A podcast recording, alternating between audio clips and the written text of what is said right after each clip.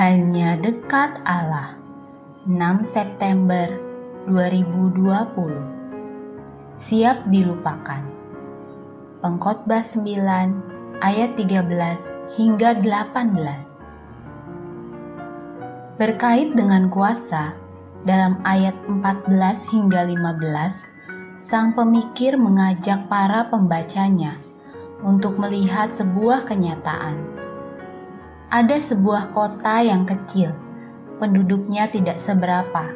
Seorang raja yang agung menyerang, mengepungnya dan mendirikan tembok-tembok pengepungan yang besar terhadapnya. Di situ terdapat seorang miskin yang berhikmat.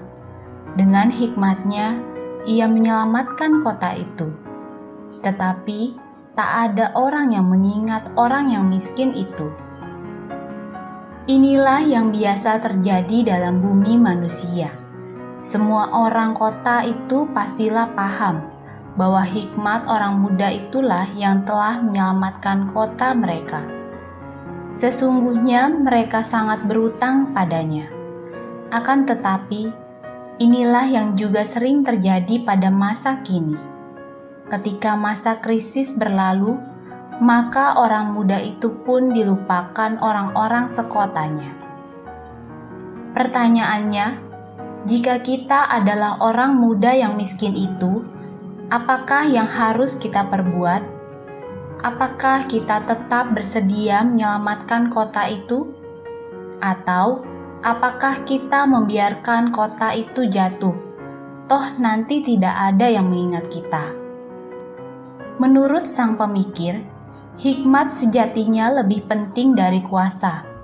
Kuasa tanpa hikmat hanya akan membawa negeri pada kehancuran. Itu berarti panggilan seorang yang berhikmat adalah tetap menjalankan tugasnya untuk menyelamatkan kota. Meski tahu bahwa dia akan dilupakan, siap untuk dilupakan merupakan panggilan setiap orang yang berhikmat. Toh, yang melupakannya adalah manusia. Di hadapan Allah, semuanya ada catatannya. Semasa hidup, Bunda Teresa pernah berkata, "Hal baik yang Anda lakukan hari ini mungkin saja akan dilupakan besok. Sekalipun begitu, berbuat baiklah apa pun yang terjadi." Itu jugalah panggilan kita di tengah pandemi ini. Salam semangat dari kami, literatur perkantas nasional, sahabat Anda bertumbuh.